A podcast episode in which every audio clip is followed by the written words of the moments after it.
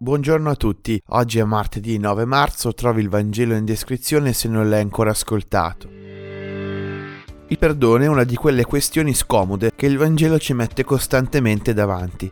Forse perché in fondo il perdono non è mai una faccenda chiusa, bisogna decidere di perdonare ogni mattina, essere disposti a capire che il perdono non cancella gli effetti indesiderati di male immediatamente, subito, e che tutte le volte che qualcosa tocca quella ferita si scoperchiano sentimenti di dolore e rancore dentro di noi. Così con molta pazienza dobbiamo di nuovo fare pulizia, perché anche se puliamo la polvere si deposita sempre di nuovo.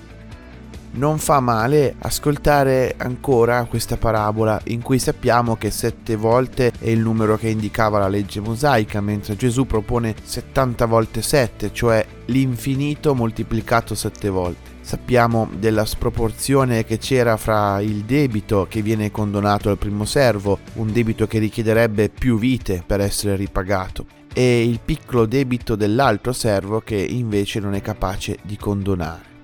Com'è possibile che un uomo a cui viene perdonato così tanto non riesca a fare lo stesso con un altro? Ovvero come si fa a perdonare in un mondo arrabbiato e ostile? Non si corre il rischio di essere travolti dall'odio e dalla violenza, di essere presi per degli sciocchi, trattati a pesci in faccia? Sì, certo. Ma Gesù spiega a Pietro e a noi per quale ragione siamo chiamati a perdonare sempre.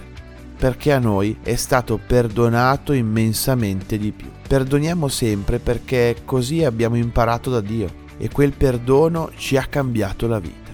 E solamente quel perdono potrà cambiare il mondo.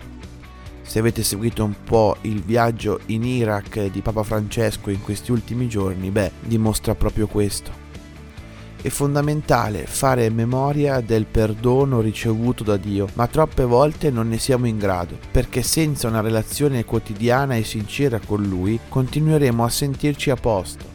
Il classico non so cosa dire in confessione, non ho fatto niente di male, sono proprio la prova di questo.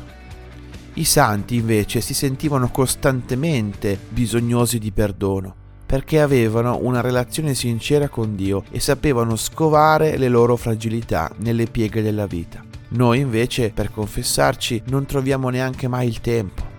Ma in realtà, se per una visita medica o per andare dal dentista, per esempio, prendiamo anche permessi al lavoro, come mai non lo facciamo anche per andarci a confessare? Perché sotto sotto siamo come l'uomo di quella parabola. Questa Quaresima, oggi, può essere invece la svolta. Buona giornata a tutti.